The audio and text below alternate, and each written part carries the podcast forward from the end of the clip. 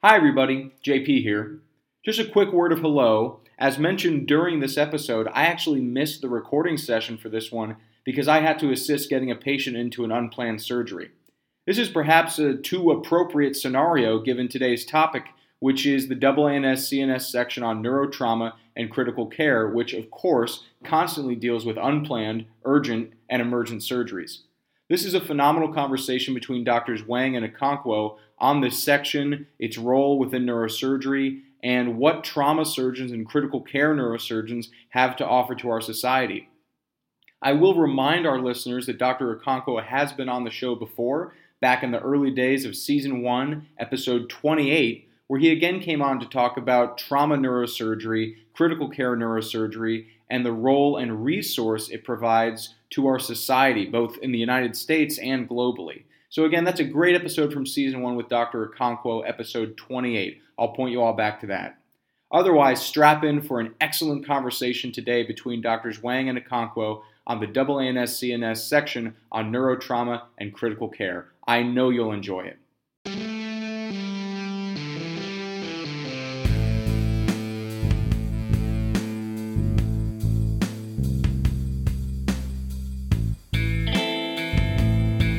Welcome to the Neurosurgery Podcast.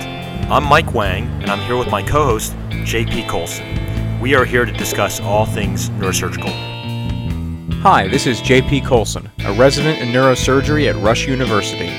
Please note that this is not a CME event, and the opinions and statements made in this podcast do not reflect those of any institution or professional organization. Now, let's get started. Welcome back to the Neurosurgery Podcast. Today we continue our mini-series, if you will, on the AANS-CNS sections. And today we have the trauma section chair, David Akwanko. David is a professor of neurosurgery at University of Pittsburgh in Pittsburgh, Pennsylvania. David, welcome to the podcast. Mike, great to see you. Now, you've been on before, so we're glad to have you back. And why don't you tell our audience a little bit more about yourself, how you came to neurosurgery and all that? Yeah, well, this is my 15th year in practice, but Mike, I've never in my entire life ever said I was ever going to do anything other than neurosurgery. Do you believe that? That's awesome. Yeah, and so ever since I was a little kid, and I don't perfectly understand why, I've just always known that this was my calling. And at every step along the way, growing up in Virginia Beach, Virginia, I put myself in positions to challenge the concept, and every time it just got reinforced. And then I spent my undergrad years at the University of Virginia. And when I was 17 years old, I walked into my first neurosurgery research laboratory with Neil Kassell and a gentleman by the name of Kevin Lee, who proved to be a lifelong mentor. And then that was my segue to meeting John Jane, and then it was over. Yes, the legendary John Jane. So you trained at UVA, and you do spine as well, right? That's correct. Yeah, so I spent half my life doing scoliosis and spinal deformity surgery, and the rest of my life, my passion of neurotrauma. Yeah, so tell us a little bit about that, because I think to a lot of folks, they might just think that neurotrauma is just something that is just part of general neurosurgery, right? And we understand that a lot of surgeons do take trauma call and handle trauma, but how is it different to be a trauma specialist or trauma and critical care specialist? That's a great question. And I think it is one of the real treasures of neurosurgery that such a large swath of our specialty maintains its commitment to that public health service of taking trauma call, and that it is one of the most profound responsibilities of our specialty, that we are the only group of people who can take the epidural hematoma out of a 19-year-old kid's head who falls off his skateboard the wrong way and doesn't need to die, and we can save that life. And turns out we can save a lot more lives than just the young person with an epidural hematoma. And I think that's where the transition from taking trauma call to being a neurotraumatologist happens. And what I mean by that is that as I like to remind our trainees and every now and then my partners, when you take out the subdural hematoma, that's the start of the disease process, not the end of the disease process. And so we need a subspecialty focus for those folks who have the commitment and the perseverance to see things through with patients who have significant brain injuries and significant spinal cord injuries. And that's not just through the early stages of the injury, that carries out for years into the future. Yeah. On your original podcast with recording with us in season one, you made the very compelling argument as to why trauma is maybe our most relevant role in society as neurosurgeons, right? Maybe you can recap a little bit of that for our audience. Well, when we think about the full spectrum of neurosurgery, it is our, again, commitment to that public health service of the trauma population that solidifies our specialty in the eyes of CMS. And it also goes a very long way to having these tentacles that reach out far and wide that preserve the value of neurosurgery across the disciplines. So there is a broad recognition that you cannot serve the public health needs without neurosurgery. And then it trickles over into the extent to which we can value neuro-oncology and functional neurosurgery and other specialties, because there is a recognition that neurosurgery is an indispensable specialty. Yeah, it's interesting because John Paul is not with us today exactly for that reason, is that he's doing an emergency surgery. And this concept of doing emergency surgery is, of course, a big part of trauma, right? And it can be a plus minus, right, because it's compelling, but there's also a lot of negatives to that. And I guess it has to do with how we schedule things and when trauma arrives. And, you know, of course, as a resident or trainee, you're just doing the trauma anyways because you're taking call. But as an attending, how is that different? Well, we see that play itself out day in and day out, where it is a tremendous burden professionally and personally and physically, frankly, to maintain a commitment to a trauma call schedule as a neurosurgeon. And this is often, you know, unrecognized, underappreciated and unrewarded service. But it is of vital importance because we save lives. There's also a vast underappreciation for the extent to which we achieve great outcomes with patients with significant neurotrauma. And that's both head injuries and spinal column injuries and spinal cord injuries. All of it together, we achieve great things. But it has a huge impact on lifestyle. It has a very meaningful impact on practice building and practice performance. And so I think that we still remain in a place where, by and large, we as a specialty have still not yet reached the appropriate valuation for our contributions to this patient population.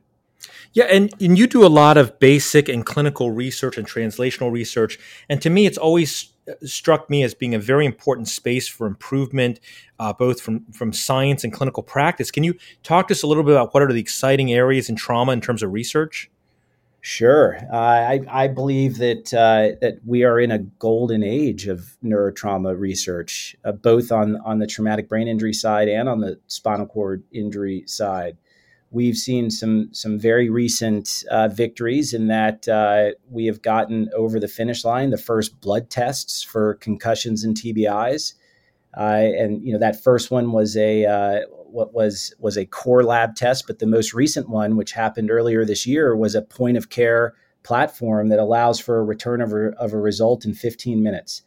This is going to revolutionize the world of traumatic brain injury, because it's going to put us in a position to start evaluating brain injuries in the same way that chest pain is evaluated in the emergency room with an EKG and a blood test.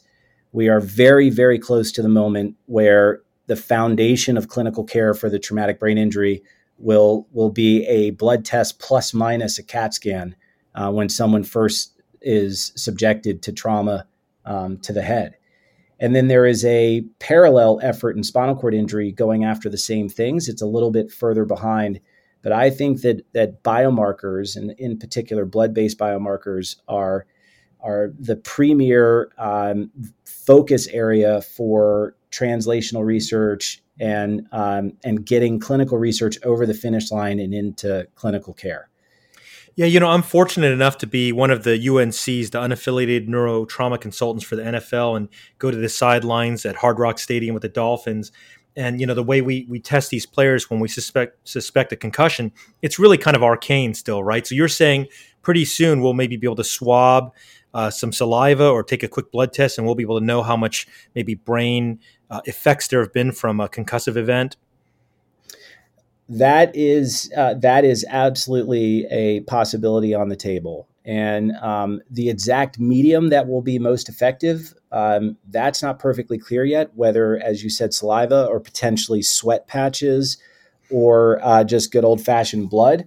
And if it's going to be a blood test, it's going to need to be a whole blood test. So it's like a glucometer where you finger prick you do a finger prick, gain a drop of blood, whole blood, load it onto a cartridge, and do your testing. That is no longer, science fantasy. That is science reality. And that day where such a test is FDA approved is much, much closer than people appreciate. Yeah. So David, I'm going to ask the question JP usually asks, which is, for the young person, the PGY2 resident who says, wow, you know, I'd really like to get deeper into this. I'd maybe think about doing a fellowship in neurotrauma critical care. I want to get really good at this for my future employment. Tell us about the ways in which neurosurgeons intersect in terms of something beyond just a typical education in a residency program. Are they doing fellowships?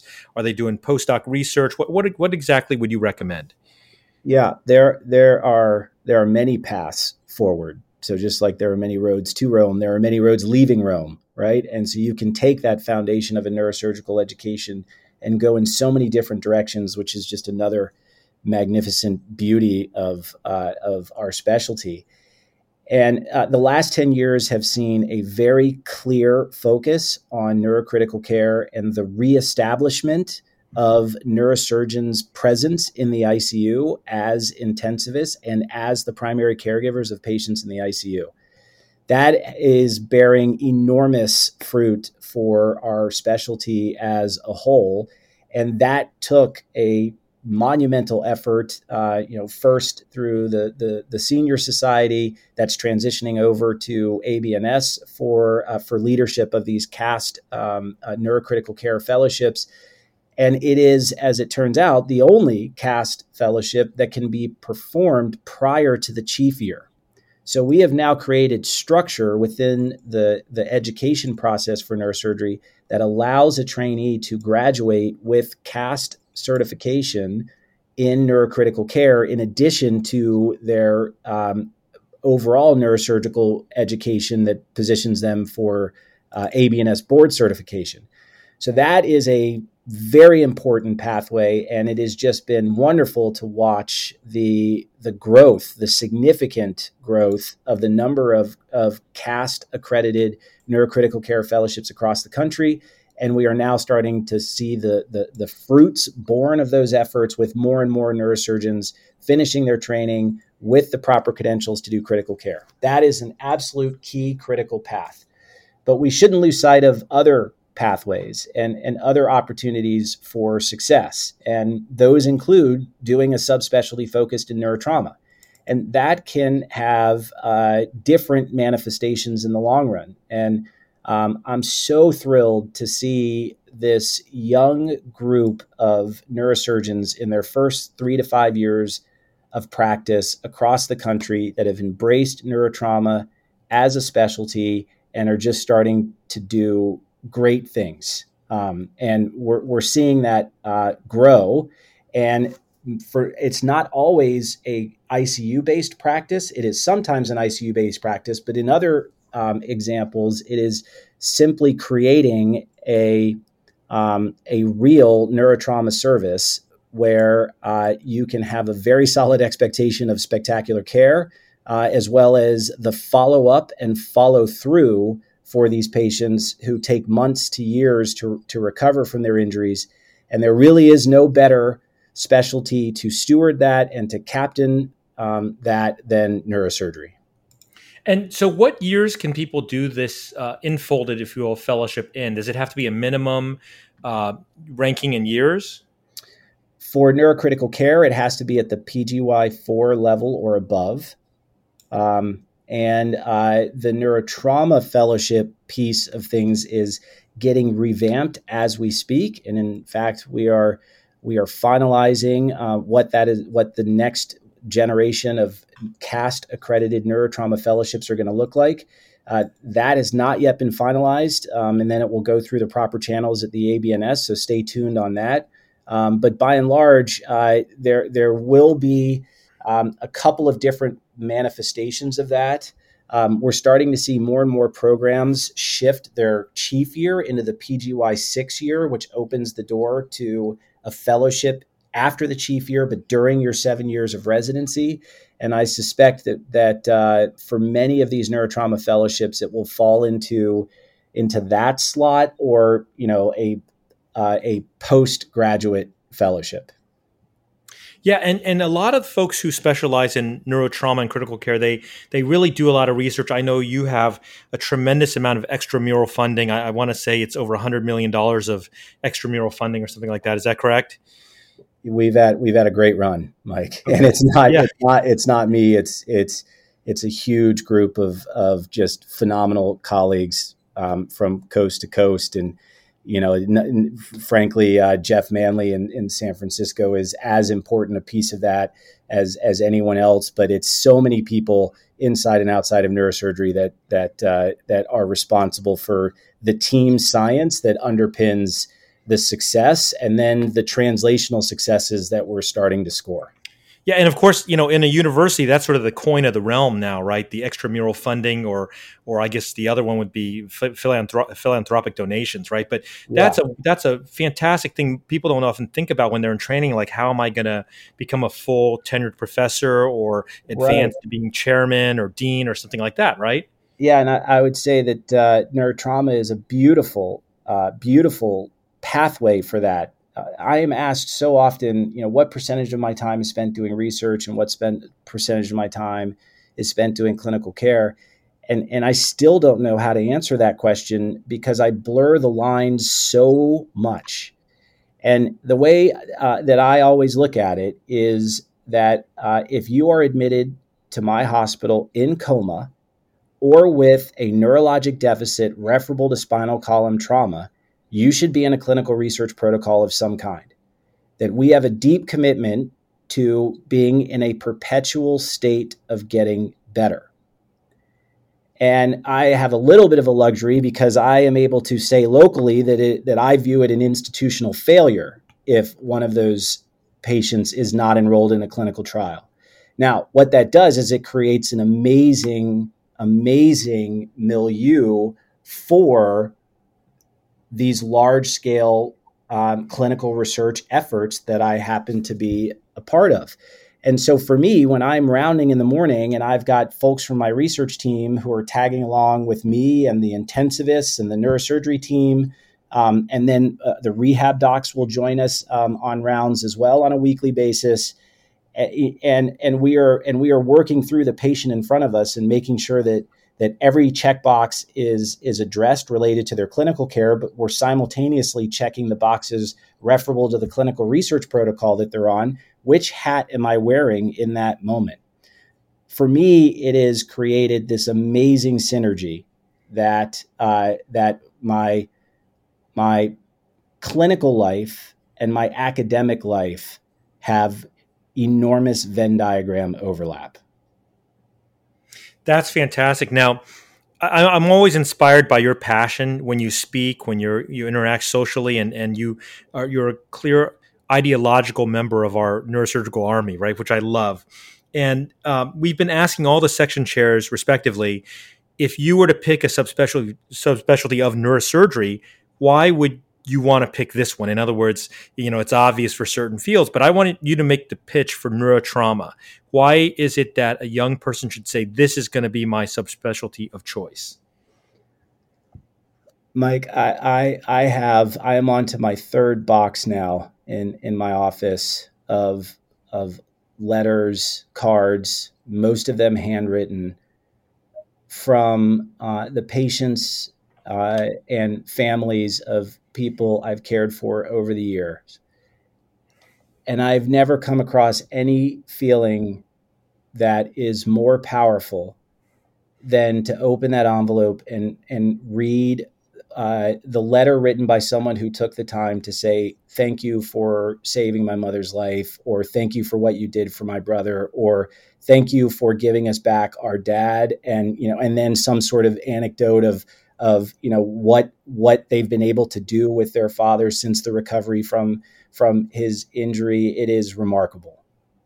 And we do not win every battle, but when we work hard, and when we try hard, and when we don't give up, and when we remain committed to doing everything we can, we win over and over again.